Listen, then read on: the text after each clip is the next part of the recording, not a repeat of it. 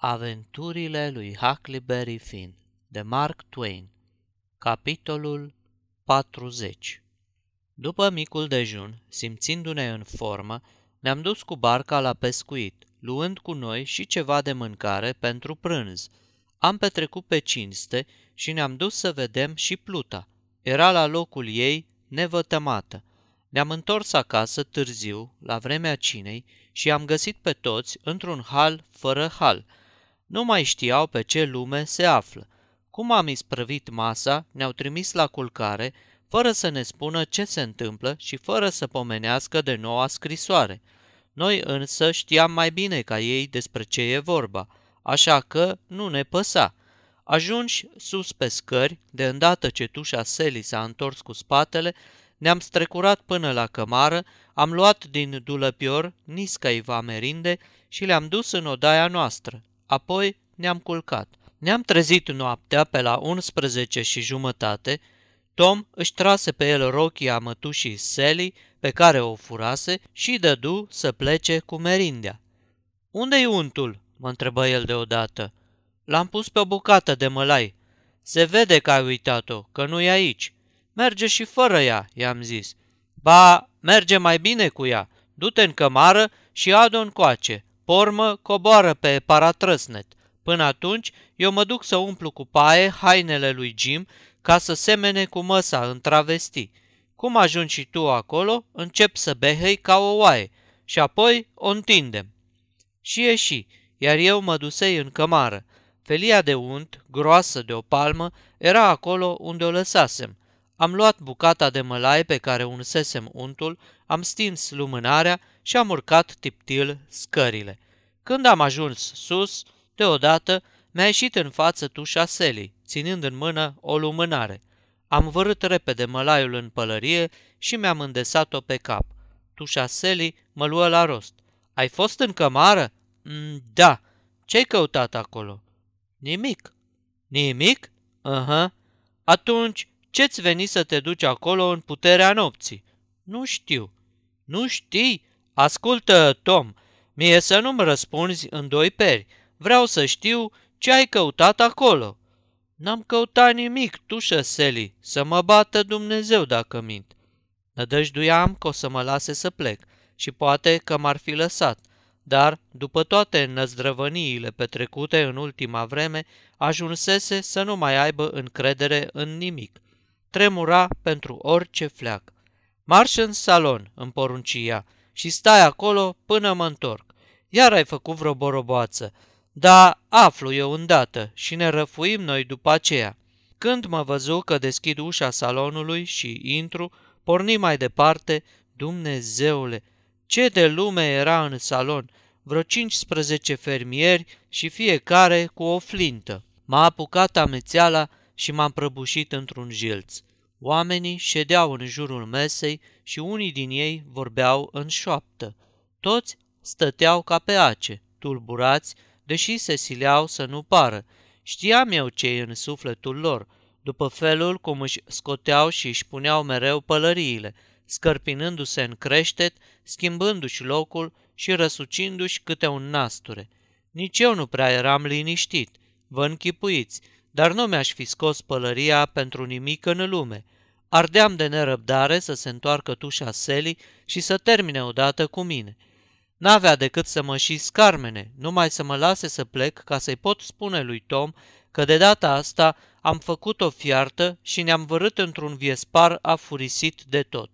Acum nu mai puteam pierde vremea cu fleacuri, trebuia să o ștergem numai decât cu Jim, înainte ca azurbagii ăștia să-și piardă răbdarea și să ne sară în spinare. Tușa Sally se ivi în sfârșit și începu să-mi pună tot felul de întrebări la care răspundeam cam în bobote. Nu mai știam ce-i cu mine, fiindcă oamenii ăia erau acum atât de ațățați, încât unii din ei voiau să-i găbjească numai decât pe tâlhari, zicând că e aproape de miezul nopții. Alții încercau să-i oprească, zicând că e mai bine să aștepte până să o auzi behăitul. În vremea asta, tușa Seli mă descosea fără milă, iar eu tremuram ca varga și simțeam că mă sfârșesc de frică. Pe deasupra îmi era din ce în ce mai cald și untul începuse să se topească și să mi se prelingă pe gât și pe după urechi. În curând, unul din oameni spuse, Eu zic să ne ducem numai decât la colibă și să punem mâna pe ei când vor veni. Era să cad jos auzindu-l. O dură de unt începu să-mi curgă pe frunte, iar tușa Seli, văzând-o, se făcu albă ca un cerceaf. Pentru numele lui Dumnezeu, strigă ea, ce se întâmplă cu băiatul ăsta? Să știți că i s-au aprins creierii. Uite, îi se topesc. Toată lumea se repezi să privească, iar tușa Seli îmi smulse pălăria din cap. Bucata de mălai și rămășița de unt căzură, iar ea mă luă în brațe și mă sărută, spunându-mi, Vai, ce spaimă am tras, ce bine îmi pare că nu-i decât atât. De la o vreme suntem așa de năpăstuiți că mă aștept la orice și, când am văzut că-ți curge ceva pe frunte, credeam că te-am pierdut. Puteam să jur că ți se topesc creierii, după culoare și după tot. Drăguțule, de ce nu mi-ai spus că pentru asta te-ai dus în cămară? Nu m-aș fi sinchisit. Acu, șterge-o la culcare și să nu te mai văd până mâine dimineață. Într-o clipă am fost sus și într-alta am coborât pe paratrăsnet și am alergat spre șopron pe întuneric. Eram așa de speriat că îmi pierise graiul. Până la urmă, tot am izbutit să-i spun lui Tom că trebuie să dăm lovitura chiar acum, fără să mai pierdem o clipă, deoarece casa era plină de oameni înarmați cu flinte. Ochii lui Tom străluciră. Zău, tii, e strașnic. Păi, hac, dacă am luat-o de la început, pun rămășag că ar veni și 200 de oameni. Ce-ar fi să amânăm nițel până... Hai, iute, iute, i-am zis. Unde-i Jim? Lângă tine, colo. Dacă întinzi brațul, dai de el. E îmbrăcat și totul e gata. Acum o să ieșim și o să dăm semnalul. Tocmai atunci se auzi zgomot de pași apropiindu-se de ușă. Cineva umbla la lacăt, iar altul spuse, V-am zis eu că-i prea devreme, încă n-au sosit, ușa-i încuiată. Câțiva dintre voi să rămână încuiați în colibă ca să-i pândească pe întuneric și să-i omoare când or veni. Noi, ceilalți, ne risipim prin prejur și stăm la pândă. Aceasta este o înregistrare Cărțiaudio.eu. Toate înregistrările Cărțiaudio.eu sunt din domeniul public. Pentru mai multe informații sau dacă dorești să te oferi voluntar, vizitează www.cărțiaudio.eu. dură buzna în colibă, dar nu ne văzură, fiindcă era prea întuneric. Ne-am vărât repede sub pat și era cât pe ce să fim călcați în picioare. Dar, din fericire, n-am pățit nimic. Odată ajunși sub pat, am zbugit-o prin tunel, fără niciun zgomot. Întâi Jim, pormă eu și la urmă Tom, adică în tocmai așa cum ne poruncise Tom. Când am ajuns în șopron, am auzit zgomot de pași foarte aproape, afară. Ne-am tărât până la ușă, iar Tom ne făcu semn să ne oprim și șlipi ochiul de o crăpătură. Nu văzu nimic din pricina întunericului și ne șopti că, de îndată ce o să audă pașii depărtându-se, o să ne facă semn să ieșim tot așa, Jim întâi, pormă eu și la urmă el. Își șlipi urechea de crăpătură și ascultă. Pașii se tot învârteau pe afară. În cele din urmă ne făcu semn cu cotul. Am ieșit încet, unul câte unul, de-a bușilea, fără zgomot, ținându-ne răsuflarea. Am ajuns cu bine la gard, eu și Jim ne și aflam dincolo, când Tom își agăță brăcinarii de un țăruș al gardului. Auzind pașii înapoi a lui, se smuci cu putere. Țărușul se frânse cu zgomot și îndată ce Tom începu să alerge după noi, cineva strigă din urmă. Cine ești? Răspunde sau trag!" Ce era să răspundem? Ne-am luat picioarele la spinare și am întins-o. Se auzi năvală de pași și apoi poc, poc. Gloanțele începură să ne șuiere pe lângă urechi. Uite-i, zbierau oamenii, au luat-o spre râu. După ei, băieți, dați drumul câinilor. Se repeziră buluc pe urmele noastre. Îi auzeam bine, fiindcă purtau bocanci și zbierau, pe când noi eram desculți și tăceam chitic. Ajunsesem pe drumul ce ducea spre moară, Când am văzut că oamenii erau cam prea aproape, ne-am ascuns într-un tufiș și am lăsat să treacă. Apoi ne-am luat după ei. La început oamenii legaseră câinii ca să nu-i alunge pe hoți, dar acum cineva le dăduse drumul. După hărmălaia pe care o făceau, ai fi zis că sunt un milion de jigodi, numai că erau câinii noștri. Ne-am oprit și am așteptat să vină. Câinii ne-au recunoscut și, văzând că nu-i rost de nicio petrecere, ne-au spus bună seara și au zbugit-o în direcția strigătelor. Am pornit-o și noi după ei, până aproape de moară.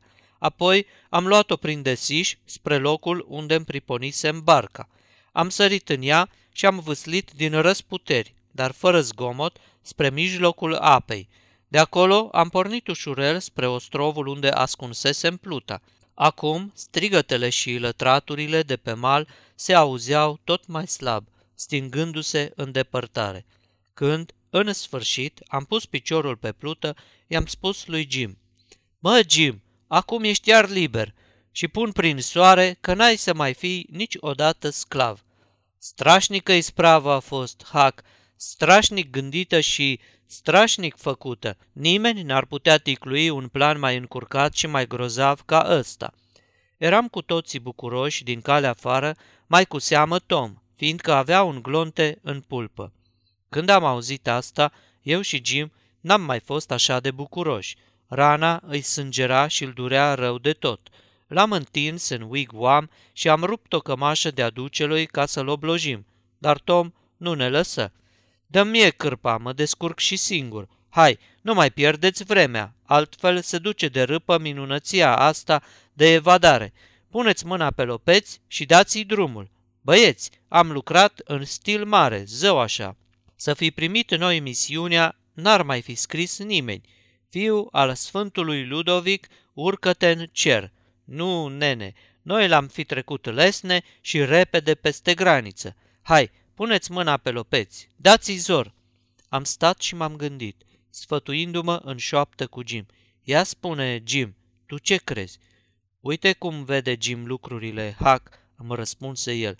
Dacă domnul Tom ar fi fost slobozit și alt băiat ar fi fost împușcat, crezi că domn Tom ar fi zis, n-avem vreme să căutăm doctor pentru rănit, grăbiți-vă să mă salvați pe mine? Nu, domnul Tom Sawyer n-ar fi vorbit așa. Atunci, de ce să vorbească Jim așa?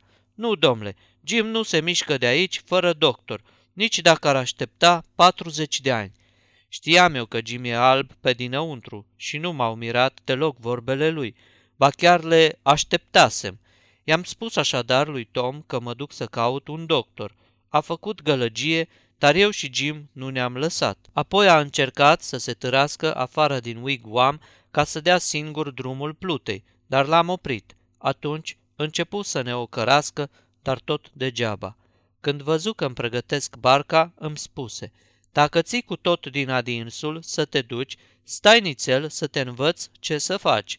Când ajungi la doctor, încui ușa și îl legi la ochi, apoi îl pui să jure că nu o să sufle o vorbă. Îi strecori în mână o pungă cu galbeni și îl aduci pe întuneric la barcă, trecând prin ulițele cele mai lăturalnice și, pormă, vii cu el încoace pe ocolite, strecurându-te printre ostroave. Nu uita să-l cauți prin buzunare și să iei tibișirul. Nu îl dai până nu te întorci cu el în sat.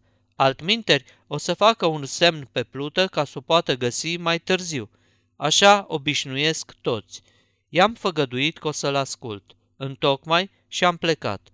Jim urma să stea ascuns în pădure din clipa când îl va vedea pe doctor și până la plecarea lui. Sfârșitul capitolului 40